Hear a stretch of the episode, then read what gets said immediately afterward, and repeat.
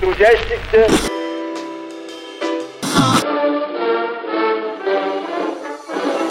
Что слушали великие предки? Личности.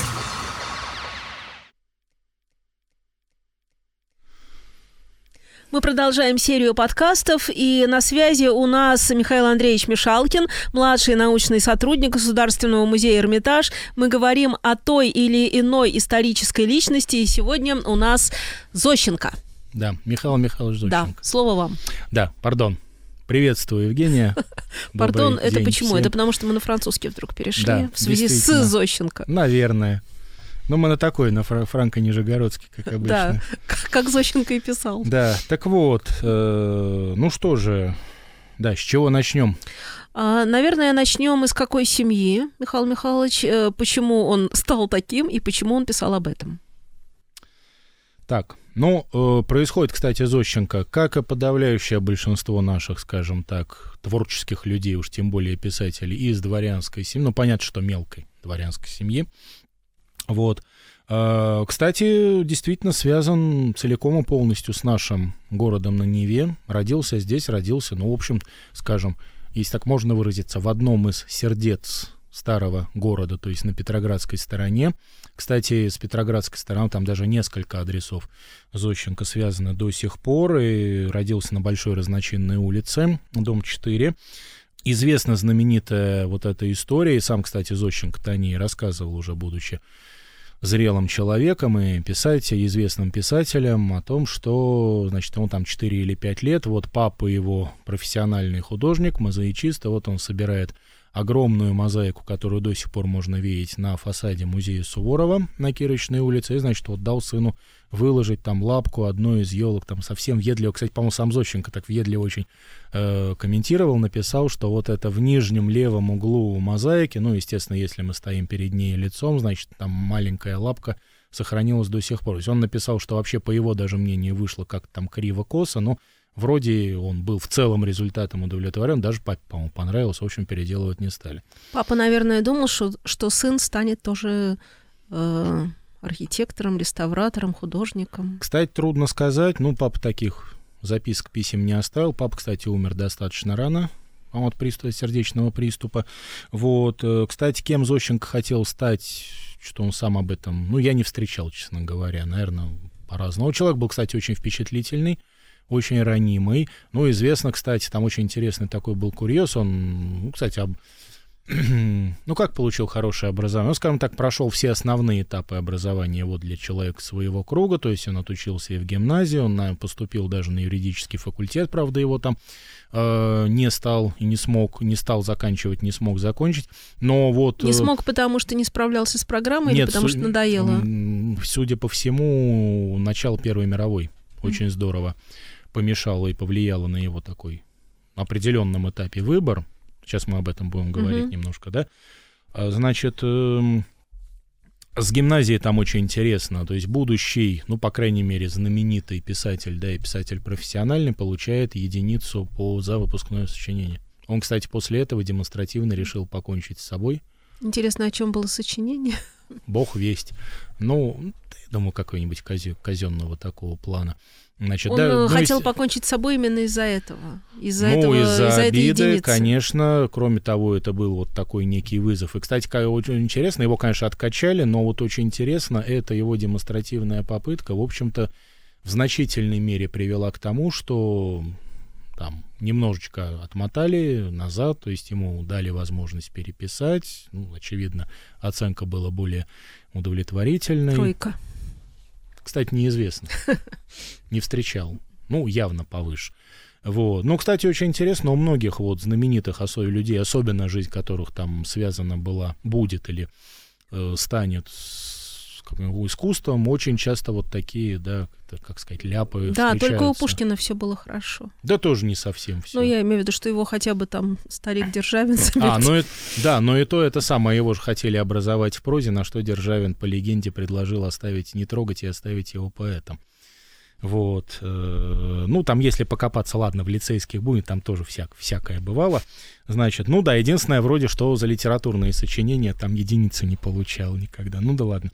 Э, значит, э, так вот, очень интересно, вот у Михаила Тазощенко, кстати, ну тут сразу немножечко набегают разные имена. Вот, например, можно вспомнить, опять же, замечательного поэта Михаила Лермонтова в XIX веке. Можно указать даже на, правда, военного вроде бы, да, красного маршала Михаила Тухачевского, ну, тем более, которому у нас там будет посвящен один из выпусков. То есть это люди, у которых э, почти ничто не предвещает будущей профессиональной карьеры в том виде, в котором она сложится. Кстати, сейчас я говорю не о творчестве Лермонтова, а о том, что он становится гусарским офицером. Вот. Тухачевский, кстати, тоже, возможно, мог быть даже музыкантом. Да? То есть они достаточно долго, ну, долго я имею в виду для вроде бы времени, когда там молодые люди, да юноши выбирают, ну, хотя бы куда им идти учиться, так скажем, да, кем они хотят стать в жизни. Вот Тухачевский, возможно, мог бы оказаться в консерватории, но по каким-то причинам, значит, кстати, после гимназии, как и Зощенко, значит, решает поступить в военное училище. Значит, Лермонтов, мы помним, да, он тоже начинал учиться э, сначала в университете, правда, московском, да, потом решил перейти в университет Петербурга, но что-то здесь не сложилось, что-то его не устроило, вот друзья уговорили по-быстрому, в общем, получить там за три года образование, но военное. Да. У Зощенко, кстати, я почему вспоминаю об этом заговорил, так потому что Зощенко, не закончив юридический факультет, ну да, правда, само, так сказать, его величество случай, да, сама история как бы вмешалась, то есть в 14 году началась Первая мировая, он в 13 году поступил, но Зощенко решает добровольцем отправиться в действующую армию, при этом он в 14 году там только несколько месяцев получает, ну, какие-то азы, да, военного, понятно, офицерского образования – ну, кстати, очень интересно, на что ему давало право и законченная гимназия, и вот его уже, так сказать, студенческий год. Э, значит, он получает за несколько месяцев там азы военного образования вот в Павловском военном училище э, в Петербурге. В 15 году он оказывается зимой на фронте, ну, соответственно, в чине прапорщика – Значит, э, причем его сразу откомандировали в штаб Киевского военного округа. Оттуда, причем он, как сам не в записках вспоминал, он, значит, отправился с заданием набирать вот рядовых, по-моему, вот в северные области России.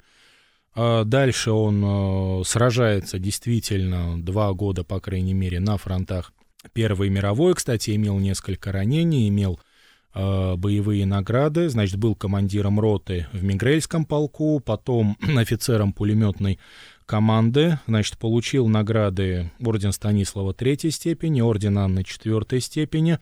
Э, кстати, вот эта отдельная награда, он получил его с мечами за храбрость, то есть именно за личное там отважное действие э, в боевой операции. Чин. В шестнадцатом году получает чин поручика, а, и вот в июле 1916 года, кстати, Зощенко подвергается, ну, со своим отрядом, значит, немецкой газовой атаке. Он, кстати, всю жизнь потом будет ссылаться на это, говорить, там, вспоминать, а пишет эту историю, что он был отравлен газами на войне. Ну, будучи довольно молодым человеком, кстати, очень интересно, что вот современник фактически, да почти ровесник Зощенко, да, вот будущий красный маршал Тухачевский. У них, кстати, разница там несколько месяцев. Он, Тухачевский 93-го, Зощенко 94-го года рождения. Uh, ну, я так общие цифры, да, называю, привожу. Uh, так вот, Тухачевский очень интересно впоследствии в годы гражданской войны uh, любил и рекомендовал как раз использовать вот эти газовые снаряды, там планировал применить во время подавления кронштадтского мятежа, точно применял во время борьбы с мятежом Антоновским в Тамбовской губернии, кстати, написал целый теоретический трактат вот вообще по поводу использования химического оружия в современной войне.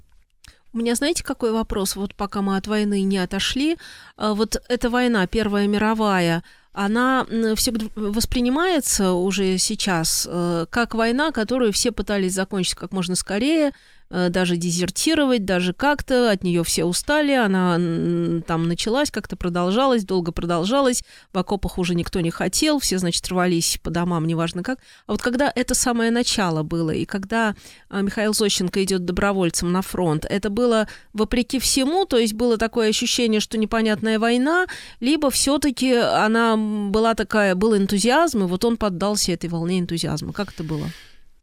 Ну, во-первых, не устаю комментировать, я думаю, сегодня тоже э, нужно об этом сказать. В нашей российской истории, конечно, эту войну во многом для России бессмысленную, да, и непонятную как минимум, да и тем более фактически с треском проигранную, э, значит, конечно, заслонила более яркая, героическая, великая, конечно, гражданская война.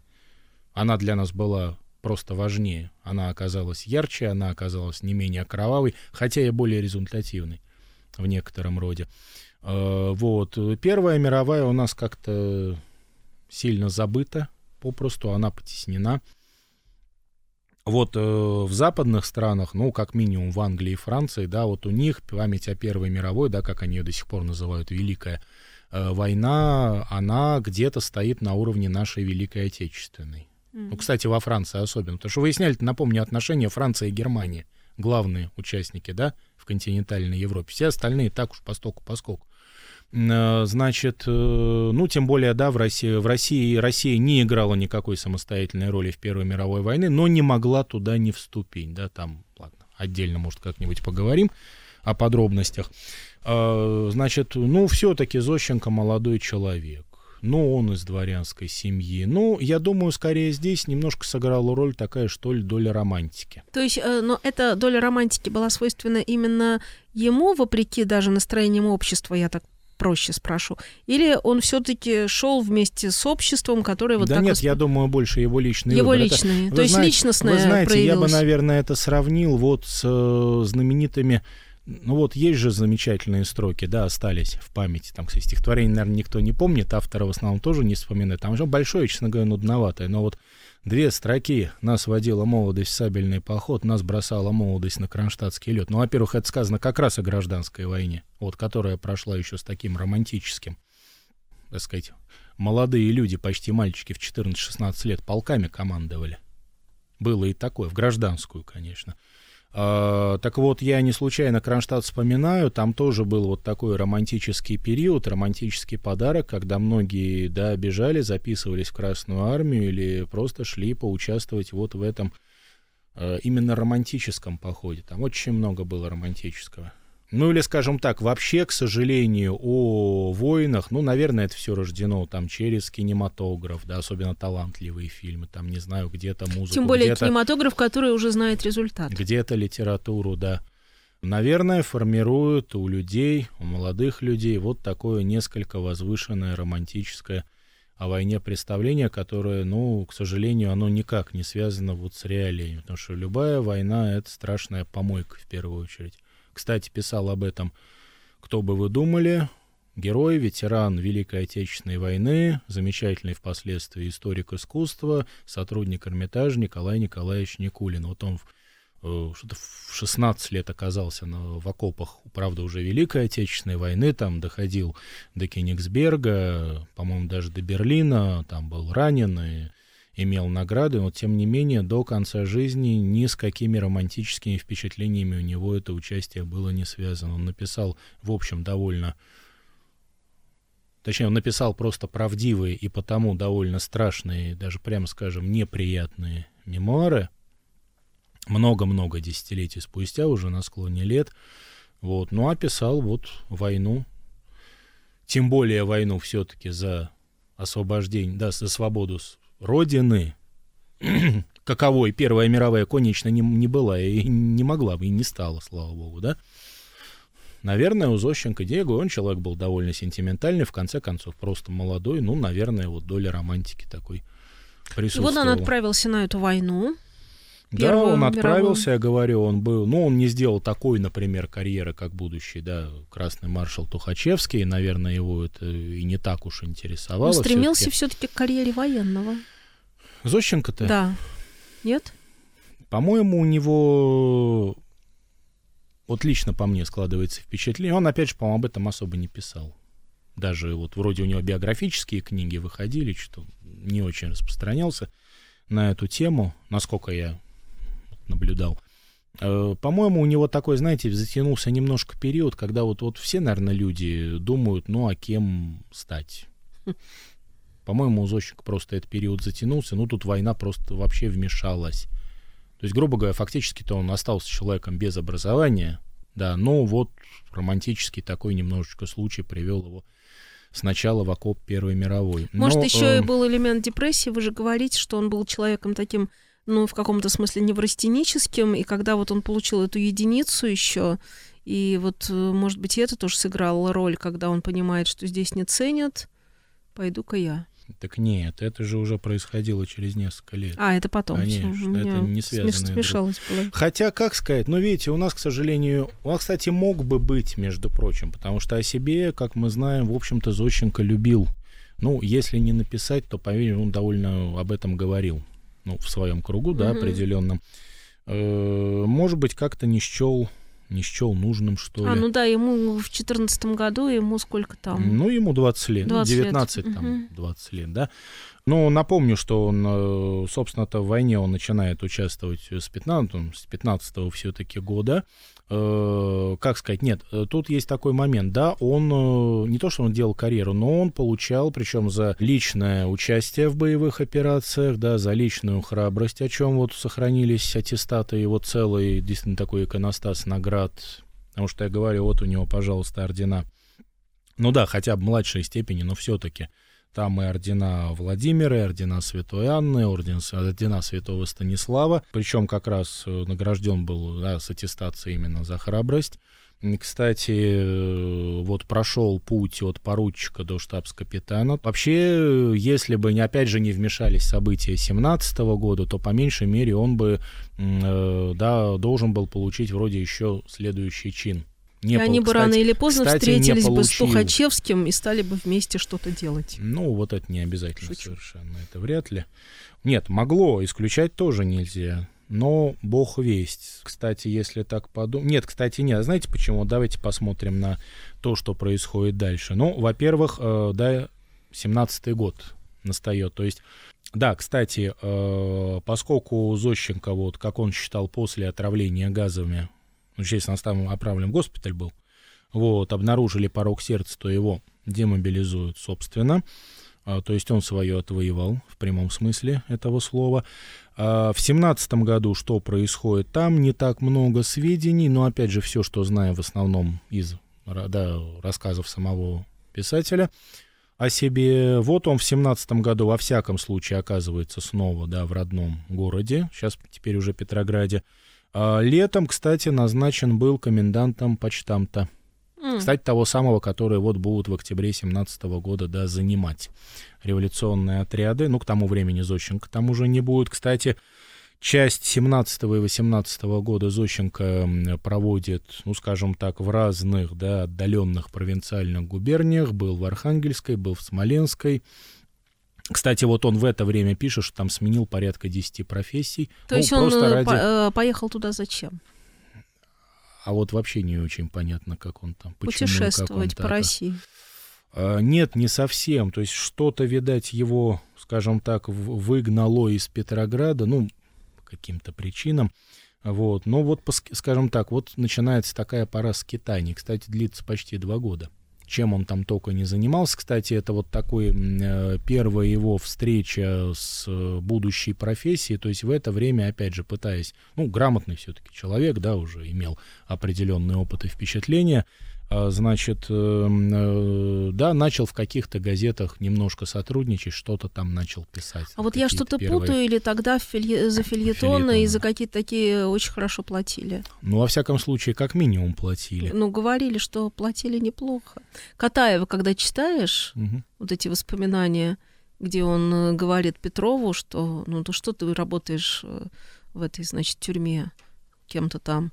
Ты Мгм. давай пиши филитон. Он говорит, да я не писатель, но ничего страшного. И он его тогда устраивает. И когда он ему потом платит деньги, тот видит, что это жалование буквально за месяц, то он говорит, все, я теперь... И Мгм. дальше тот пишет, что через э, полгода это был ведущий фильетонист. Ну, кстати, с Катаевым-то Зощенко будет некоторое время в одном, да, литературном кругу. Да, да, да, да. Кстати, не опыт ли Зощенко Катаев здесь со слов, вероятно, ну, из личных, конечно, бесед Зощенко не его ли опыт, так сказать, переписывает. Возможно, возможно. Потому что сам Зощенко об этом вот так прямым текстом. Катаев, конечно, великий человек, уди- удивительный, Нигде. веселый, хороший, э, по-хорошему сумасшедший. И я думаю, что все, кто с ним сталкивались, они, как говорится, дальше другими были. На Зощенко, думаю, не подействовал. Не верю, что Катаев мог на кого-то не подействовать. Не уверен, что на Зощенко подействовал. По крайней мере, не уверен, что подействовал в положительном смысле. Ну, кстати, действительно, а Зощенко-то, ну как, по крайней мере, тот Зощенко, которого мы знаем, и который был автором уже, да, знаменитых рассказов фильетонов от 20-30-х годов, напомню, что это был очень мрачный, не очень приятный в, так, в личном общении, довольно нелюдимый, замкнутый человек, который как раз почти не смеялся в жизни. И вообще было, говорят, очень тяжело дело иметь. Хотя, ну, кстати, это не к одному Зощенко относится вообще из истории. в А все общем-то, писатели известном. сатирики такие. Да, ну, ну, Ну, бы- почти ладно, все. ну, все. Нет, они Многие, хороши да, на многие. сцене или когда там э, что-то такое публичное происходит, а в жизни все говорят, что Да, они многие- зануды многие говорят, полнейшие, и с ними тяжело. Что они люди, да, опять же, мрачные, Мрачные. нелюдимые. Ну, этому еще древние находили объяснение Какое? такого, конечно, мистического уровня. Ну, Пушкин же об этом написал, там пока не требует поэта к жертве Аполлон. Ну, вообще, так сказать, боги. То есть э, им дается некий дар, вот когда он востребован, они так сказать, работают на полную катушку, да, пока вот от, условно говоря, от рассказа до рассказа, от произведения до произведения, то есть когда они выплескивают вот эту вот способность, да, у них же это занимает часть неких сил, да, они отдают свою энергию, но в общем, в результате, и в результате, да, оказываются по жизни очень мрачными людьми. Вот эти два года мрачный человек Зощенко, стало быть, э, нарабатывал мастерство, так или иначе, да? Ну, нарабатывать он, судя по всему, да и, кстати, не судя по всему, а по его же собственным словам, он еще будет почти всю жизнь. Кстати, Зощенко про себя так с долей иронии говорил, что он всю жизнь не пишет, а только учится писать. Это для красивого. Ну, тем не Словца. менее. Кстати, если говорить о э, именно такой некой литературной школе, да, скажем, вот такая обкатка литературного мастерства, то, пожалуйста, да, э, маленький сейчас нюанс, значит, он в 19, да, а вроде гражданская война, такие события, так вот, э, только в 19 году Зощенко, значит, определ- решает определить свой выбор и вступает в ряды, опять же, добровольцем в ряды Красной Армии. Кстати, тут тоже вот очень интересный момент. Его, конечно, осматривали врачи и, в общем, готовы были не принять. Как-то вот он тут настоял на том, чтобы его, да, все-таки взяли в Красную Армию. А, Кстати, признаться, был еще такой момент, конечно, Красная Армия в это время давала возможность иногда просто выжить физически. То есть, по крайней мере, бойцов Красной Армии кормили. Кормили. Хотя в стране, в общем-то, царит голод. Значит, пока еще за фильетоны ему платили не так много. Вот. Дело даже не в том, сколько ему платили. Дело в том, что и деньги почти отоварить было нельзя. Ну, натурально почти как А там паек. в 90 А там паек, совершенно верно. Как раз э, такой положенный. Причем довольно значительный. Ну, а опять же, по тем временам. И регулярный. Кстати, и жалование. В том числе. Вот. эм, Так вот, тем не менее, он в Красной Армии, да, кстати, вряд ли бы он мог э, встретиться с Тухачевским, потому что в 19 году несколько месяцев Зощенко проводит на том фронте, где Тухачевский, ну, если появится только через несколько лет. Э, Зощенко оказывается, опять же, под Петроградом. Напомню, что 19 год — это два наступления Белой армии Юденича на Петроград. Один весной, другой осенью. Зощенко принимает участие в боях э, в ходе весеннего наступления.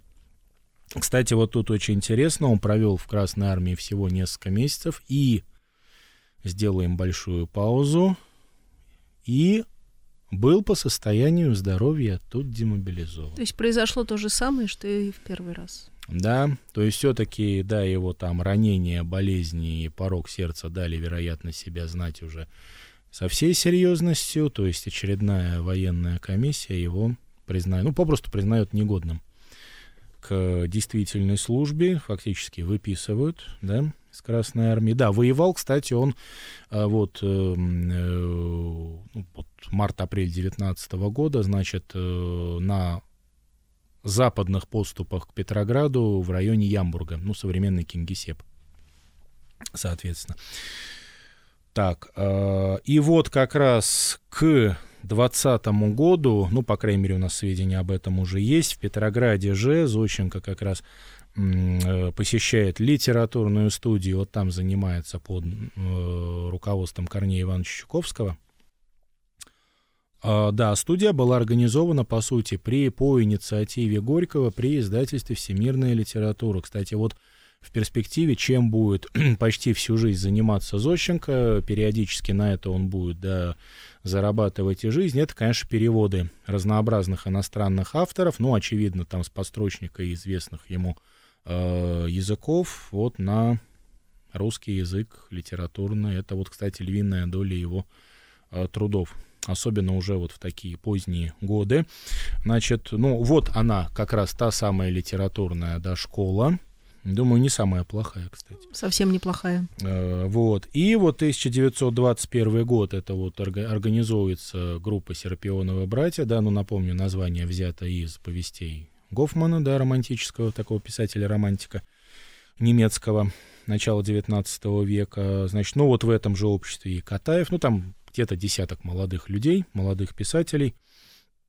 Значит, э, по сути, что это было? Это было что-то вроде натуральной школы, да, вот мы помним, что в 40-е годы 19 века в, в России, ну, в первую очередь в Петербурге, да, тоже из молодых еще людей, писателей складывается так называемая натуральная школа, благословение название которое дает Белинский, в рядах там состоят Некрасов, там молодой Достоевский, там и Плещеев э, и Панаев, то есть чем э, занимаются, описывают свои, скажем так, наблюдения и впечатления от повседневной жизни. Вот что интересно, ну ладно, там плюс-минус, ну почти сто лет спустя, да, вот с началом, в общем-то, новой, э, нового этапа в российской истории, значит, появляется тоже точно такая же группа, то есть, по сути, это такая натуральная школа советской России. То есть э, сюжеты, жанр, да, манера, они, в общем-то, ну, они более, скажем так, жесткие, они более утрированы, особенно, например, у того же Зощенко, но где-то они ближе вот к той старой традиции. То есть нужны, по сути, писатели, которые э, рассказывают о современности, э, нужен новый язык, э, нужен эксперимент даже, нужен талант. Да. Э, скажем так, э, ну, особенно, да, уже если мы говорим конкретно о Зощенко, по сути, он занимается, будет заниматься в эти вот 20-е годы чем? Он пишет там небольшие рассказы и фильетоны очень напоминают раннего Чехова во многом. Э, да, это такие, ну, некоторые такого анекдотического свойства, некоторые такое скорее что-то ближе там к притче, там есть ряд иногда философских осмышлений. Все посвящено, да, чему жизни, ну, скажем, мягко, э, простого народа. Ну и потом вот тот НЭП, точнее, та те явления, которые принесет с собой, да, так называемая новая экономическая политика, то есть 20-е э, да, годы, вторая половина особенно 20-х годов 20 э, века, ну вот поднимает действительно массу вот такой накипи на бытовом уровне, и получается, что вот Зощенко, э, ну, кстати, действительно в духе старых там писателей 19 века как бы ставит свою задачу, значит, показать все дурное, что есть в человеке, как бы даже в советское уже, да, даже в советском обществе, но как бы для того, чтобы можно было, отталкиваясь от этих, да, очень неприятных, отрицательных, там, порой просто омерзительных примеров, как бы это преодолевать, с этим бороться. Ну, кстати, вот очень интересно, вот это вот там со временем будет поставлена телега впереди лошади, как бы вот этот вот образ перенесут на самого Зощенко. Именно так и произошло, да. Э, Причем он высмеивал ну, в общем, высмеивал, да, это же высмеивание. А получается, бичевал что... пороки, да, бичем бичевал сатиры, пороки. Да, добичевался, да. в конце концов. Да. Ну, конечно, вот признаться, да, не самые радужные впечатления, вот на мой взгляд, вот по мне, например, вот э, вообще рассказов Зощенко, да, нет, литературно. Иногда смешно. Нет, литера... Кстати, я бы не сказал, что, ну, не знаю, может, э, действительно, мы уже, знаете, немножко в другое время, да, нас, конечно, уже не так трогают там и картины старых мастеров, нас, мне кажется, не так трогает и юмор определенного времени. Э, там вот. надо быть еще в том времени и в контексте. Наверное, в большей степени, большей степени. А, вот, они такие где-то вот больше рассказаны на. Хотя, с другой стороны, разве в наше время меньше вот этой вот пакости, не думаю, уже сильно поменялся человек? Да нет, конечно. Это как еще Екатерина II говорила, а что вы хотите от человека? Он что, разве он родится совершенным? Да, конечно, нет. Пытаться его исправить особенно средствами, так сказать, художественными, ну, по меньшей мере, это очень длительный процесс очень длительный. Вот, потом, кстати, ведь что интересно, Зощенко э, обращает внимание, наблюдает, и героями его э, произведений же становятся кто? В основном мещане-крестьяне, то есть представители вот такой самой низовой, приземленной, с позволения сказать, культуры. То есть напомню, кстати, я почему об этом решил заговор... кратко хотя бы прокомментировать это, заговорить, потому что, напомню, в это же время существуют кружки так называемых пролетарских писателей, которые о чем пишут? Они пишут, что пролетариате, о сознательных рабочих, то есть, во всяком случае, они касаются совершенно другого общества, совершенно другого пласта. Причем вот отдадим должное, э, вот 20-е годы, вот вся это строительство идет пролетарская культура, у нас же, по сути, культурная революция была объявлена, во всяком случае. Правда, тоже даже ее не завершили, в конце-то концов. Но пролетарские писатели на первых порах, уже довольно молодые люди, они же ведь создают, рисуют некие образы идеальные. Вот Зощенко как раз как мастер вот такой натуральной школы, он возвращается. Кстати, опять же, в традициях 19... Он, кстати, почему читаем, по-моему, по читаем до сих пор? Потому что он не уходит от традиций 19 века в принципе. То есть те же самые задачи, да, вывернуть на, наизнанку и показать вот все самое неприятное, тем более этого достаточно много, да, этого никуда не уходит обычно, а, да, и не создает каких-то, как бы мы сказали, положительных, да, идеальных образов. Кстати, что впоследствии тоже поставит ему вину. Ну, другой вопрос, правильно, неправильно, заслуженно или не заслуженно, но вообще действительно, я вот всегда говорю, много Зощенко читать не стоит, становится просто нехорошо. Особенно понимая, что и в наше время не так далеко мы от его героев и ушли. Точнее, мы никуда не ушли от них.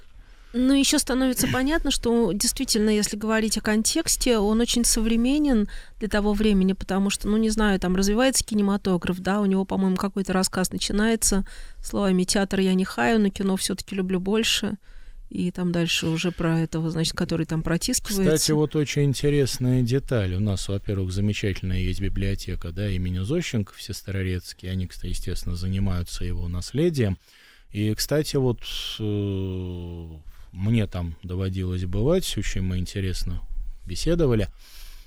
Ну, признаться, даже я с, немножко с удивлением узнал, что Зощенко, оказывается, был довольно плодовитый драматург в том смысле, что как драматург он был основательно забыт, он не очень был, судя по всему, востребован, хотя вот уже в зрелые годы там очень, там была одна какая-то очень удачная пьеса, ее ставили много раз. Но вот мне показывали, они там, по коллектив там сотрудников, ну, и принимали участие во всяком случае. То есть сравнительно недавно у нас издали огромный том с собранием вот драматического наследия Зощенко. Yes. То есть, в общем, он написал, как ни странно, очень... А, знаменитая пьеса — это «Парусиновый портфель», конечно. Но mm-hmm. она, кстати, довольно поздняя. Там он в соавторстве, тем более. А, в соавторстве с Евгением Шварцем работал. Честно признаться, не смотрел. Ну, как-то не очень не тянет. А, значит, ну, нет, мне представили вот такой вот том, очень увесистый, объемный, с комментариями, то есть, ну, несколько десятков пьес вот были созданы. То есть в этом смысле он, по-моему, по-моему, кроме стихов, вот во всех основных жанрах литературы работал. Кстати, довольно любопытно. Вот э, тут еще такой, мне кажется, интересный момент. Да, Зощенко был, ну как, не лично Зощенко, конечно, да, его рассказы. Очень популярны, очень востребованы, сильно популярны. Кстати, со временем эта популярность явно сошла на нет. То есть все-таки где-то он остался вот таким автором, ну, вот 20, своей молодости, да, вот 20-х, начала 30-х э, годов, фактически эпохи НЭПа. Причем прожил-то довольно большую жизнь. Плюс 1939 году получает орден Трудового Красного Знамени. Кстати, очень интересно, таким же орденом была награждена э, впоследствии Ольга Бергольц. Да, Зощенко даже в 1939 году как, бы получает официальное признание, да, как профессиональный состоявшийся Э, писатель э, Орден Трудового Красного Знамени. 39-й год, это... да? Да. Такой очень непростой год, когда непонятно, хорошо ли получать звание или все-таки, может, лучше тихо жить. Да нет, почему? 39-й год это... Ну как? Да нет, звание это получать всегда хорошо, наверное. Ну как, по меньшей мере всегда, да, ну, как бы одних карают, других э, награждают. Э, как раз дело в том, что если мы про вдруг большой террор вспомним, так большой террор к этому времени как раз уже прекратился, собственно-то. Потом э, Зощенко к этому отношения не имел. Хотя, кстати, вспоминают, что вот да, в 1937-1938 году он серьезно опасался, что его могут арестовать. Говорят даже, по-моему, по воспоминаниям его жены, значит, э, держал чемоданчик с необходимыми вещами, ночами выходил на лестничную площадку, жил вот в этой знаменитой писательской настройке, на, уже, точнее, на канале Грибоедова, вот, и часами мог, э, да, куря папиросы, значит, вот, э, нервно ходить по этой площадке в ожидании возможного ареста. Нет, его никто не тронул. Не тронул. Э, другое дело, что в 1939 году, да, действительно очень неспокойно, потому что советско-финская война идет. Э, тем более понятно, что все ВЖД, собственно, в 1939 году грянула Вторая мировая война уже, да, на Западе, там Советский Союз в результате там, ряда дипломатических ходов получает для себя небольшую отсрочку, да, ну а э, в 1940 году, кстати, вот Зощенко создает, наверное, одну из самых таких, мне кажется, одну из самых светлых и приятных своих книг. Вот, кстати, единственное, наверное, произведение, где он создает вот такой и романтический, и притягательный, э, и идеальный образ, конечно, Владимира Ильича Ленина. Знаменитые рассказы о Ленине, но я думаю, еще не так давно книга, ну, была, по-моему, в каждом доме. У меня точно была, хорошо. Ну, я вот и сейчас ее с удовольствием пересчитываю. Да, это цикл из нескольких всего лишь рассказов, вот, которые на таком немножечко э, таком личностном уровне, да, рисуют, так сказать, Владимира Ильича Ленина. Вот, ну, кстати, замечательные литературные произведения. Очень интересные, мне кажется, очень такие... То, что у Зощенко свой собственный язык и стиль, это безусловно, и владение разными стилями, опять же, тоже. Вот мне кажется, скорее владение больше разными стилями. Я бы, кстати, не сказал, что у него... Вот лично для меня я бы не сказал, что у Зощенко вообще свой узнаваемый там стиль. Даже имея есть. в виду рассказы? в первую очередь их. Ну, я говорю, вот, признаться, вот я бы взял, ну, если имени, да, не брать, как говорится, как вот в музее, если не смотреть сразу на табличку, да, посмотреть на экспонат или, например, на картину. Да, иногда, кстати, очень интересно. Э, вот взять, например, э, без упоминания автора рассказ там, ну, молодого, конечно, да, Чехова и Зощенко, я думаю, вряд ли. Ну, если, конечно, не поправка на эпоху, то есть там надо очень подобрать. Слишком уж много у того и другого деталей времени своего. Ну, все равно, ладно, даже от этого, если отвлечемся, я бы не сказал, что их сильно уж они отличаются. Вот для меня, например. Рассказы о Ленине, кстати, отличаются качественно. Но, они Но это вот совсем, да, такой совсем другой, другой манере они исполнены. Но, кстати, действительно, ну, именно очень, они интересны, они очень приятные. По-моему, кстати, он а, основывает их на мемуарах сестер Ленина, точно. Вот такая творческая переработка. Кстати, очень интересно, западные биографы, которые периодически там берутся за составление биографии Ленина, очень часто включают сюжеты из рассказов Зощенко или прямо их пересказывают как исторические факты. Очень любопытно. Я замечал в некоторых книгах, ну, уже переводных, естественно, там английских, американских, есть такой момент. Ну и причем, э, как интересно, да, рассказы-то Зощенко о Ленине, они же ведь продолжают что? Линию Маяковского про самого человечного человека. Они вот об этом, они в этом ключе исполнены. А вот если говорить о Зощенко, который все-таки выдумал персонажа, вот этого персонажа, который, ну, такой мещанского действительно вида персонаж эпохи НЭПа, который попадает то в одну, то в другую ситуацию.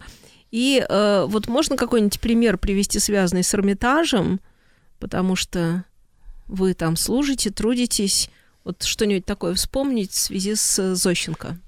Ну, кстати, очень интересно. Э, вот буквально этим летом я что-то перечитал. Ну, конечно, ладно, конечно, под впечатлением от знакомства с библиотекой именно Зощенко, да, посещение Сестрорецка. Значит, э, я решил вот поподробнее все-таки познакомиться с произведениями писателя. Ну, буквально там взял несколько книг. А, кстати, в том числе, желая вообще так хотя бы посмотреть, а что-нибудь-то об Эрмитаже у Зощенко-то есть? Ну а вдруг? Потому что поясню, почему такая немножечко немножко скептическая такая была у меня у самого позиция. То есть, с одной стороны, вообще-то на глазах Зощенко возрождался к жизни наш Эрмитаж уже как государственный музей. То есть, кратко напомню, 1920-21 год, это только-только возвратили основные коллекции из Москвы. Вот в 21 году, естественно, началась э, развеска картин, подготовка да, музея к открытию. Кстати, напомню, что в это время все-таки в основном музей продолжает занимать только здание нового Эрмитажа. Ну, ладно, там немножко, может быть, на старый Эрмитаж. Малый Эрмитаж уже что-то распространили. А, то есть рядом с Эрмитажем в это время, напомню, да, бывший Зимний дворец, который там с легкой руки Луначарского с 18 года официально называют Дворцом искусств, по-моему, так до Великой Отечественной войны даже это название и сохранялось. А, Причем во Дворце искусств, что у нас? У нас там какие-то общественные партийные учреждения, у нас, э, ну, скажем, по меньшей мере залы, которые вот будут уже в 30-е использоваться Эрмитажем под временные э, выставки. У нас там действует кинематограф, у нас там показывают какие-то там сеансы, спектакли. В это время западную часть Зимнего дворца с, 18, с 19 года занимает музей революции. Эх, вот время Почти 20 было, а, лет. посмотреть бы. Вот прогуляться? Ну, скажем так, конечно, для этого, наверное, надо сидеть и про, тотально просматривать все дневники Зощенко, возможно, даже и не опубликованные, есть у него там или нет эти комментарии, ну, он мог их и не заносить, кстати. То есть э, не исключено, что Зощенко мог бы побывать и во Дворце искусств, ну, хотя бы, например, на киносеансе. Да, он мог побывать, ну, все-таки за почти 20 лет существования в Музее революции. То есть пройти по залам бывшего Зимнего дворца. Ну, или, не знаю, хотя бы там вокруг. Кстати, недалеко жил собственно, да, мог во всяком случае проходить рядом, мимо а, Дворцовой площади, площади Урицкого, кстати, тогда, да. Значит, э, и если он действительно заходил в Эрмитаж, ну, по всей видимости, раз или два действительно бывал значит, то проходил он только в новый Эрмитаж, опять же, с Миллионной улицы через портик с Атлантами. Кстати, очень интересно, еще вернемся к этому сюжету обязательно. Мы с вами, значит, до конца Великой Отечественной войны в основном символами, ну, во-первых, главный вход был именно там с Миллионной, во-вторых, главным символом Эрмитажа, конечно, оставались, оставался портик с Атлантами. То есть обратите внимание, как меняется, так сказать, да, некая картина, восприятие. То есть вот сейчас, когда мы говорим об Эрмитаже, обычно возникает образ ток фасада Зимнего дворца, уже окрашенного в зеленый цвет. А он был, напомню, он был желто-белым, он был бурым, там красным. Даже оранжевым, кстати. По-моему, с фиолетовым оттенком был да. период, да? Действительно. Ну, все это мелочи, все это, может, не так важно. Но а какой факт, цвет что... ему идет больше всего? Вот, мне кажется, нынешний или мы привыкли? Ну, мы, конечно, уже привыкли. Разумеется, такового перекрашивали это в 60-е еще годы. Так что за полвека, вот я и говорю, за полвека э, Зимний дворец фактически потеснил как бы главное историческое да, здание музея, нового, то есть новый Эрмитаж. И ну, примерно лет сто символом Эрмитажа оставались, оставался вот этот портик с атлантами. Так вот, Зощенко, скорее всего, приходил, возможно, не очень много, но несколько раз, очевидно, да, в Эрмитаж новый, в здание нового Эрмитажа. А, значит, и в одном единственном произведении, это, кстати, так называемая, он, она была включена в цикл «Сентиментальные повести», ну, название говорит само за себя. А, кстати, тоже скорее меньше сатирические, больше такие, знаете, лирические, с долей иронии, так горькой причем. Вот там настоящая горькая ирония. Но вот одно из них это Мишель Синягин. Кстати, по сути, повесть, дай бог память, по-моему, о некоем, ну, таком мелком дворянине, по-моему, бывшем офицере, ну да, который вот не может найти себя в совершенно вот новой, да, совершенно реальности. Да, где-то поменявшийся там, переставленный с ног на голову жизни. Ну вот, а там очень крохотный на самом деле эпизод. Это вот во всем огромном, да, в общем-то, таком творческом наследии Зощенко несколько строк всего лишь. Значит, о том, как вот этот лирический герой, конечно, приходит в Эрмитаж. Там никаких, кстати, подробностей. Вот я сейчас комментировал, но это мы знаем историю самого музея. Да, там никаких этих подробностей нет. Там Эрмитаж одним словом обозначен. Значит, рассказывает он, что проходя по залам подходит к скифской вазе, значит, смотрит на изображение вот этих, он прям пишет, бородатых мужиков в штанах, ну, то есть там скиф, да, сейчас прокомментирую, что это такое, и говорит, вот насколько же они напоминают мне, ну, ему, конечно, да, э, этих русских крестьян, да, там таких же мужиков, а там изображена сцена скифов, которые, ну, как бы укращают коней. Общем, что-то они там с конями делают такое. Значит, ну и что он говорит дальше, что как бы вот они трудящиеся, вот он, ну, правда, говорит, там вворачивает модное слово пролетариат, ну, имеется в виду сельский пролетариат, вот он один и тот же. Ну, собственно, вот и все впечатления. От Эрмитажа, значит, теперь маленький комментарий. Что за ваза? Во-первых, это у нас один из таких замечательных шедевров. Это и памятник там Тарефтики, ювелирного искусства, значит, памятник археологии. Это Чертомлыкская ваза, Э, кстати, довольно крупного размера, довольно увесистая, полностью выполнена из серебра, э, значит, которая была обнаружена еще во время археологических раскопок вот там, на юге России в XIX веке. Ну, собственно, вот этот скифский чертомлыкский курган. Отсюда название. Честно признаюсь, трудно сказать, где именно ее видел Зоч. Нет, ну понятно, что в залах, скорее всего, на первом этаже нового Эрмитажа. Сейчас, кстати, ее тоже можно увидеть именно в здании нового Эрмитажа, тоже на первом этаже, но вот не в обычных залах, доступных абсолютно всем посетителям. Она хранится и представляется в особой бриллиантовой кладовой, то есть кладовая, которая кстати, очень интересно, расположена в тех самых залах, которые вот как запасные для хранения особо ценных художественных шедевров э, запланировал еще Николай I. Вот они по прямому назначению используются до сих пор. Ну, там, да, прийти можно только в составе группы, только с экскурсией, там самостоятельно вот так невозможно их посетить. Экспозиция там посвящена вообще-то в целом и истории ювелирного дела, вот от древнейших. У нас там, кстати, есть даже экспонаты, там датируют четвертым тысячелетием до нашей эры. Это все вот находки курганах Кубани, Северного Кавказа, там золотые и серебряные вещицы. Вот отдельный зал посвящен античному ювелирному искусству. И самое это интересное, что э, ваза-то не скифская.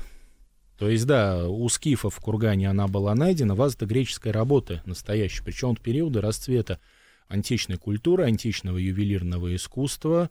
Э, вот такой пример замечательной греческой тарефтики. Там даже вот эти фигурки скифов, они, собственно, отлиты и припаяны на поверхности с фигурками коней. Uh, да, причем это не какие-то мужики, это на самом деле скифские воины, это вообще скифская знать представлена. Тут вот у нас герой Дикий не очень понимает, что, собственно, он увидел. Ну да, правда, все бородатые, волосатые. То есть да, в этом смысле от крестьян средней полосы мало чем отличаются, да, действительно. Ну нет, ну костюмы там все-таки у них поэффектнее сразу видно. Ну, вот я же говорю, нужно быть в контексте. Но это смотреть надо Потому специально. что Зощенко пишет, и дальше человек, например, Э, идет в музей и смотрит, и э, тогда ему становится смешно. Если не пошел, не посмотрел. Ну, я ну, особо так или смешного иначе. не вижу, не знаю. Ну, может, у меня что-то Нужно призвать наших э, зрителей подкастов. Ну, надо перечитать будет. Да. Перечитать, может быть. Кстати, что за ваза там? Ваза на самом деле использовалась как фильтр для вина, то есть вот там, к сожалению, надо или очень высоким ростом обладать, или вот как-то, а, ну, достаточно, опять же, высокого роста человеку, как-то приподняться на цыпочки, значит, можно попробовать заглянуть. Внутрь она достаточно высоко Надо быть Петром Первым, да? Ну, чтобы... Петром Первым, кстати, было бы, ну, можно Николаем Валуевым, например, что уж там. Ему совсем просто, ему вообще не откажут. Там. Э, да. Так вот, что интересно, э, внутри, то есть это почти невозможно увидеть физически, но внутри там находится на уровне горлышка металлическая сетка из серебряных нитей, а внизу, вот это все видят хорошо, это обычно комментирую, значит, несколько краников, э, значит, в виде лошадиных морд, вот этих голов. То есть это был фильтр для, ну, вообще напитков, ну, может, даже для вина, да, не суть важно. То есть его процеживали, гости подставляли кубки, вниз им это разливалось. Потом, кстати, вот в 17-18 веке так, так, также будут фонтаны для вина делаться, так называемые. А, причем ваза с большими пробоинами, ну, это за тысячелетия по каким-то причинам они э, появились, довольно хрупкая. Вот что очень интересно, мне кажется, значит, осталась такая история. А, В годы Великой Отечественной уже войны, то есть буквально летом 41-го, значит, кстати, эвакуировали Зощенко из Ленинграда, и эвакуировались коллекции Эрмитажа, и вот эвакуировали, конечно, эту вазу. Ну, в Екатерин... ну, современный Екатеринбург, тогда Свердловск, конечно. Так вот, э, осталась история, как там бережно, долго, там кропотливо и старательно, значит, сотрудницы тогда Эрмитажа, как они говорили, кормили эту вазу, то есть из маленьких ложечек э, вынуждены были насыпать там, накрошенную пробку, но для того, чтобы в ящике, значит, и так хрупкая вещь, ну, не раз э, не потрескалась, не разлетелась, то есть пробка тут амортизировала возможные, да, какую-то тяжесть, какие-то удары. Э, Вот. Ну и в 40, естественно, четвертом году эта ваза вернулась обратно. Вот такая любопытная история. Зощенко потом вернулся, кстати, тоже. Да, мы знаем. Красиво. Вот, кстати, бог весть, э, побывал ли он в Эрмитаже, В Эрмитаже уже восстановленном, хотя, ну, видел- опять же, имел возможность, то есть Эрмитаж-то фактически открыли, да, восстановили, ну, по крайней мере, к, да, кстати, там, к 7 ноября, тогда государственный праздник, тем более, 45 года, но Зощенко прожил до 58 то есть, ну, теоретически возможно. Был ли нет, вот, бог весть. Да наверняка был. Правда, жители Петербурга редко бывают в Эрмитаже, ну, в отличие от вас, конечно. С одной стороны. С одной стороны, с другой раз, хотя бы несколько раз, Ну, да, а с другой бывает. стороны, человек, он уже не молодой был, жил в основном в Сестрорецке, да, тогда было гораздо тяжелее добираться. Это сейчас, в общем, там, ну, да и то полчаса-полтора надо. Вот. Потом действительно был человек уже сильно нездоровый. Не, честно говоря, ну тут невозможно, да, не отрицать, не подтвердить. То есть вроде по времени возможно, на самом деле вряд ли бы он себе такую нагрузку Мы не знаем. ну, и вряд... это, как говорится, это он унес с собой в могилу, на самом деле. Вот. И вот такой еще момент, значит, кстати, очень интересно. Михаил Михайлович Зощенко вообще с началом Великой Отечественной войны подавал заявление, значит, о том, чтобы добровольцам отправиться на фронт. Ну вот, снова была комиссия, ну, понятно, уже признали негодным э, к строевой службе. Но, кстати, состоял в пожарной охране, поднимался на крыше, тушил зажигательные бомбы, то есть, в общем, действительно оборонял Делал, что свой возможно. город, да, действительно. Кстати, как и Ольга Бергольц, кстати, получил э, впоследствии медаль за оборону Ленинграда. Ну и да, ну, правда, несколько месяцев, несколько месяцев э, до сентя... да, как раз до сентября 41 года. В сентябре он был эвакуирован, вывезен в Казахстан, в ну, тогда Казахская ССР, да, в Алма-Ату. Сейчас уже и не Алма-Ата, да. Э, Значит, э, вот, работал, кстати, сценаристом на студии Мосфильм, вот там, в Алмате. Кстати, напомню, в Алмате тогда же снимали Ивана Грозного. Эйзенштейна, замечательный Мгм, такой мгм, пана- мгм. фундаментальный фильм. Кстати, лучше, по-моему, никто до сих Прекрасный фильм. пор не снял. Да, Прямыми склейками роскошный. и нормально смотрится. Я Да. имею в виду, и, и крупные планы клеит вместе. Он гений, конечно, и это не смотрится как-то так, что Мгм. так делать нельзя. Вот впоследствии Зощенко работал в журнале «Крокодил», вот продолжал как раз создавать драматические произведения. Да, кстати, несколько, несколько лет у него вот таких военных, да, послевоенных связано будут еще и с Москвой. Ну и вот где-то к, к 46 году он возвращается уже снова в Ленинград.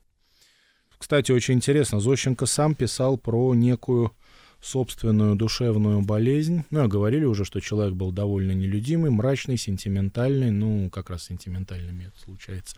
А, Значит, про некий страх жизни, от которого вот он всю жизнь пытался разными способами избавиться. Кстати, вот как Зощенко же писал про себя, а, вообще занятие литературой, особенно вот это вот такое сатирическое направление, это была одна из, ну, попыток или форм, если Терапия? угодно, да, избавиться от э, страха же перед жизнью. Нет, ну многие гении так говорят. Паганини тоже играл на скрипке, запертый в чулане папой. С одной стороны, играя на скрипке, а с другой стороны, это тоже было спасение от э, такого ну, сырого помещения, где находиться ребенку было, наверное, не здорово. Ну вот, кстати, кто-то замечательно сказал, и я помню, как читал эту такую биографическую статью давно, еще в своей юности. Значит, писатель с перепуганной душой, это про Зощенко как раз. Э, Вообще он признавал, что вся его жизнь была мрачной, все вот эти, в основном, впечатления оставались мрачные, радости было очень немного, кстати. Да, вот у него же несколько замечательных таких оригинальных вещей, он же в свое время еще выпустил, по-моему, с посвящением Горькому и преподнес, экзем... направил, точнее, экземпляр Горькому в 30-е годы. Это «Голубая книга». Это очень интересное произведение. Я думаю, даже для историков очень любопытно. Там такие замечательные ходы, замечательные истории. Так вот, творчески, да, преподаны, переработаны. А, опять же, я бы не сказал, что она смешная или насмешлива. Она такая очень поучительная сама по себе. Раз. А, Далее, вот как раз э, в эвакуации он работает над, собственно, большим биографическим произведением «Перед восходом солнца». В 1943 году завершил. Кстати, книга как раз очень скоро была запрещена. Там очень интересно, ее вот сразу пропустили, и очень скоро она была запрещена. Кстати, вот эта книга, как, ну, по сути, это автобиография, да, скорее написанная даже в неком, знаете, таком жанре исповеди. И вот как раз это сочинение послужит одним из главных таких мотивов, да, или предлогов для вот этого знаменитого разгрома, разгромного выступления, разгромной статьи 40 в августе 46 года. Значит, вот э, без этого, наверное, мы никак уж правильно, Азощенко? не- Конечно, конечно. э, не завершим разговор. Значит, 1900... Да, так вот, что интересно-то, я уже упоминал эту медаль, так вот, Зощенко, смотрите, в апреле 46 года он был награжден вот этой медалью за доблестный труд Великую Отечественную войну. Кстати, по-моему, по- как вот здесь как раз, по-моему, одновременно с Ольгой Бергольц, собственно. Да, и что мы видим? Августа 46 года, да, подходим к одному из таких, да, главных переломных, мрачных событий. Э, Вот знаменитое постановление, да, московское ЦК о, о журналах «Звезда» и «Ленинград», да, в котором подвергнуты критике, ну, там Ахматова, правда, еще Зощенко, вот, потом было отдельное, да, заседание там Ленинградского отделения Союза писателей выступает, ну, с аналогичным, да, разгромным докладом Жданов. Вот, причем там же очень интересно, фактически ведь Зощенко, ну, как бы, ну, учитывая время, да, как бы ничего не сделал. Его не арестовывали, его, да, не заключали э, в камеры, его не высылали из Ленинграда, собственно. Ну, правда, да, исключают, из, скоро, очень скоро его исключают из Союза писателей, и э, таким образом он лишается возможности и права на печатание своих сочинений. В это время он э, все еще остается, то есть он продолжает оставаться профессиональным писателем, это, конечно, основной просто его доход. Тем более человек уже, в общем, не молодой, мягко говоря. Вот, может быть, какие-то комментарии или вопросы по поводу вот этого сюжета. Ну, вообще-то он до сих пор, мне кажется, довольно загадочный. То есть у меня есть некоторые версии, почему вот это А всё, почему, кстати, вот какая эм, версия? Почему именно Зощенко был выбран? И Ахмат, но И есть Ахматова, маленький да, нюанс. и Они Ахматова. были, они под раздачу-то попали именно оба. Да-да-да. Причем не, даже не через запятую, а вместе. Вот это, кстати, один из самых загадочных, наверное, вообще-то вопросов. Один как бы проза, другой как бы стихи. Ну, Другая. Кстати, вот, может быть, и так сработало. Э, Значит, э, мне видится лично такой один очень показательный момент. Мы, по-моему, его в одной уже из наших передач озвучивали, но вот сейчас он как раз очень подойдет. А, Незадолго до ареста и расстрела Тухачевского был подвергнут, ну, соответственно, еще в 1937 году, да, ну, в общем, не так далеко, 10 лет разницы всего-навсего, его личный друг, знаменитый уже тогда композитор, молодой Дмитрий Шостакович. Сценарий был аналогичный. Вот мне кажется, когда до сих пор, так сказать, чересчур да, задаются большим вопросом, вопрос повисает в воздухе, давайте вспомним о том, что примерно через полтора года у нас раскручивается большое страшное ленинградское дело. То есть э, разгромлен будет, кстати, напомню, что разгромлен был тогда и музей, созданный прямо во время блокады Ленинграда в соляном городке.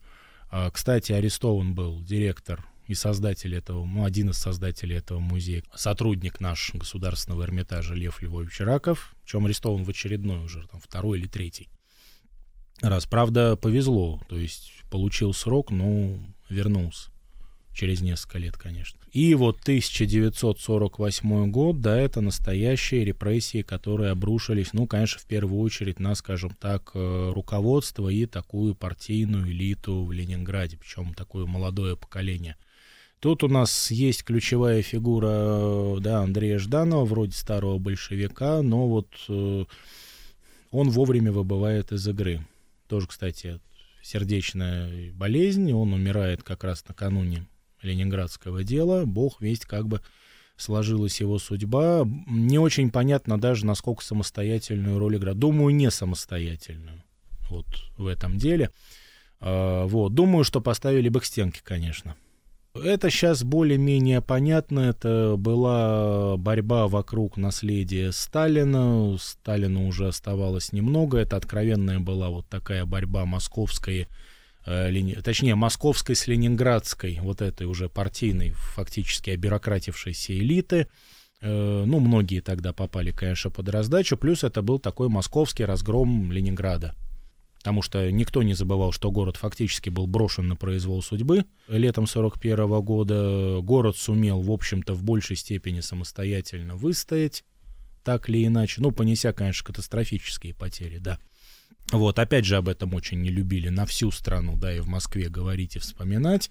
Тут обнаружилась какая-то некая самостоятельность, да, и активность вот этой вот новой, э, фактически такой молодежной, да, элиты в Смольном вокруг него. Ну, то есть решили разобраться. И вот, э, похоже, вот этот вот накат такого немножечко, да, духовного и идеологического характера был вот такой от первой ласточкой. То есть тут ничего, ничего нового не было. То есть это да, такая репетиция, что ли? Да, то есть надо было сначала хорошенько, э, да, проехаться по представителям, ну, Твор- понятно, что ярким представителям, да, самым заметным. Кстати, заметьте, совсем немного выбрали-то. То есть, видать, э, Ленинград в это время переживает очень серьезный вот этот кризис. Э, Значит, это раз, да, был вот этот разгромный наезд, то есть Москва продемонстрировала. Да, кстати, очень интересно, заметьте, тут, э, ну, я нет, э, поймите правильно, тут я не собираюсь никакие камни кидать, и это не хорошо и не плохо, но Мы говорим смотрите- конкретно о, время, о конкретном да, времени. о 46-м годе. Мне кажется, тут проверяли самого Жданова. То есть, смотрите, политическое руководство Ленинграда, значит, не стало защищать своих людей. Кстати, напомним, Зощенко кавалер двух орденов. Так или иначе, он там, да, принимает участие в обороне Ленинграда. Награды правительственные. Э, Кстати, их его не лишали. Так, между прочим. Да, из Союза писателей его уволили, он наград-то он не лишился. То есть, во всяком случае, Жданов, очевидно, но, может быть, действительно с тяжелым сердцем решил здесь идти вот по такой, под руководством Москвы. То есть защищать он как бы свою же, да, творческую элиту не стал. Хотя, в общем, понятно было, что к политике они никакого отношения не имеют. Ну, рассказ это про обезьянку, это вообще легенда. Он был напечатан, широко расходился в этом детском журнале еще в 45 году. Что-то на него внимания никто не обратил. Да? Вот книга «Перед восходом солнца», да, с ней более. Кстати, на самом деле, эм, вот в этом постановлении в речи Жданила, это как раз там разносили Зощенко больше вот за эту исповедь. Бог там с ними, с этими его рассказами. Э, к тому времени их забыли уже половину, кстати. Да, но Жданов вышел и выбыл из игры он очень скоро умер. А, причем, заметьте, что интересно, ни Ахматову, ни Зощенко не тронули в ходе ленинградского дела. Да, как-то не вяжется немножко. То есть только что разгромный вот такой наезд. То есть, опять же, это была для Москвы отработанная явно схема. Сначала, скажем так, потрепать нервы, по пощупать эту силу, продемонстрировать свою силу, после этого уже взялись за дело со всей серьезностью. И вот в 48-49-то уже начались показательные суды и расстрелы. Причем, опять же, Зощенко и Ахматова, да, они к, это, к этому отношения не имели, они под эту раздачу не попали, их никто не тронул, ну, физически, во всяком случае, да. Ну, конечно, вот такой мрачный удар. Зощенко, кстати, на него отреагировал очень болезненно, и вот потом через несколько лет там было что-то вроде оттепели. Да, кстати, его вернули обратно в Союз писателей сразу после смерти Сталина. Ну, он, по-моему, не очень этому радовался. Конечно, он был оскорблен, конечно, это Ну, был, конечно, принципе... был оскорблен, что мало кто вступился, назовем так. Да, не вступался вообще никто. Там есть ну, я имею в виду, что кто-то все равно приватно говорил, но ну, это, э, да, но это другое. не играет. Э, кстати, он же вот в 54 году был там уже там снова в Союзе вроде писателей, там, значит, в Доме писателей была встреча, вот там как раз опять же и Зощенко, и Ахматова присутствовали лично, причем встреча была с иностранными студентами, и вот как раз Ахматова тогда, ну, как бы, ну, она даже не совсем промолчала, она сказала, что совсем согласна. Ну, Зощенко, скажем так, решил э, выступить, ну, скажем так, излить вот свою обиду. Кстати, за что последовали, естественно, новые санкции. Ну, от него вот потребовали покаяния, и от него ну, в очередной раз исключили из Союза писателей. А вот, кстати, там еще такая была очень э, неприятная вещь. Ну, как неприятная для него, ну, здесь немножко, конечно, он спровоцировал это, да, таким необдуманным, откровенным ходом. Значит, э, он же выходит на пенсию, как положено, вот ему пенсию не, назнач... не выплачивают и не назначают несколько лет. Назначили, кстати, пенсию, собственно, в год смерти он там получил, по-моему, один раз или два, ну, вот буквально несколько месяцев. То есть власти, конечно, отыгрались. Ну, тут немножко уже... То есть ситуация не поменялась кардинально, да, но вот тут как бы э, Зощенко, конечно, немножко так кстати, заметьте, вот интересно, он не в 46-м году об этом скажет, он скажет это по реакции на 54-й год, что моя литературная жизнь и судьба закончена, я унижен как последний сукин сын, ну и больше, значит, вот писать не в состоянии, в таком состоянии. Эта реакция, заметьте, не на 46-й год. Ну, ну, то есть э, но это пон... накопилось. Ну, то есть безусловно. тут понятно, они да, как да. бы были вот без вины виноваты, их, в общем, да, откровенно, так сказать, ни за что, не просто в чем-то обвиняли, да, и за что. Но еще раз говорю, скорее всего, это был вот такой чисто московский ход. Сначала надо было, э, при, ну, скажем, продемонстрировать свою силу или попробовать свою силу. Ну, понятно, самые беззащитные — это творческие люди в принципе. За них даже не стали вступаться. После этого обрушили уже репрессии по полной программе. Вот. Потом, я думаю, вряд ли кто-то в московском руководстве, ну, если не считать Иосифа Виссарионовича, конечно, хотя тоже бог весть, читали это перед, перед восходом солнца. Не, не уверен. Нет, ну творческие люди часто бывают коллективом единомышленников в кавычках. Это, в общем, известная вещь. Ну что... и потом, опять же, не будем забывать, что классовую сущность, да, с вот советского строя никто официально и не отменял. По-моему, не отменяли ее до перестройки включительно, и уж точно до смерти Сталина она сохранялась как некий де- действенный закон, да, что Ахматова, что Зощенко, да, это чуждо и пролетарской культуре, э, даже по происхождению, ну все из дворян люди, чуждые классово, вообще-то никто не снимал этого лозунга о том, что, так сказать, социали... новое да, общество социалистической России, в конце концов, понятно, что раньше или позже, или, ну, понятно, что позже, да, оно должно вот от этих элементов изб- избавляться и избавиться в конечном счете. То есть здесь еще явно вот это сработало. Ну, это по инерции, правда. Понятно, что никому они угрозы не представляли, но, тем не менее, надо было лишний раз вот это вот, ну, продемонстрировать, скорее всего. Да. Подытожим. Ну, подытожим чем? Ну, во-первых, конечно, вот такой измученный да, в депрессии, измотанный, униженный. Ну, Зощенко вот проводит последние годы своей жизни, да, он, я говорю, в это время в основном живет на даче в Сестрорецке. Вот, не стало его в июле 1958 года. Кстати, вот тут очень любопытный, мне кажется, нюанс. Вот как раз хоронить его на Волковском кладбище не разрешили тоже официально. Правда, не очень понятно, зачем ему надо было через такое, на такое расстояние переносить. Вот, в результате он упокоился на кладбище, да, близ города Сестрорецкая, там сам бывал на его могиле. Вот э, в 1995 году там создали первое, первый фактически ему памятник, да, у нас же в 90-е годы э, открыли его небольшой музей. Сейчас вот, насколько я понимаю, его реанимировали, да, его сейчас снова о нем говорят. А, и вот эта замечательная библиотека имени ЗО, да, получила имя Михаила Михайловича Зощенко в Сестрорецке. А, значит, сравнительно недавно и перед ней, в общем, замечательный памятник такой, я бы сказал, очень элегантный, романтичный. Кстати, там вот такой очень интересно можно некоторые атрибуты, детали костюма вот своего времени, в эпохе Зощенко, э, посмотреть. Э, вот создали сейчас кстати, оба они очень интересные, они оба сидящие. Значит, по один в пальто, другой в плаще, значит, в костюме, вот они оба э, сидят. Все, ну, в Сестрорецке, вот его окрестностях. Так что вот такая память, ну, действительно, все-таки писателя нашего города, она, так сказать, не пропала. Э, вот, она остается. И маленький постскриптум. Вот я вас слушала и поняла, что у опальных писателей обязательно должна быть дача, потому что была дача у опального писателя Пастернака, у опального Чуковского, у опального Зощенко. Все-таки дача — это спасение для писателя э, и место, где он может творить, несмотря ни на что.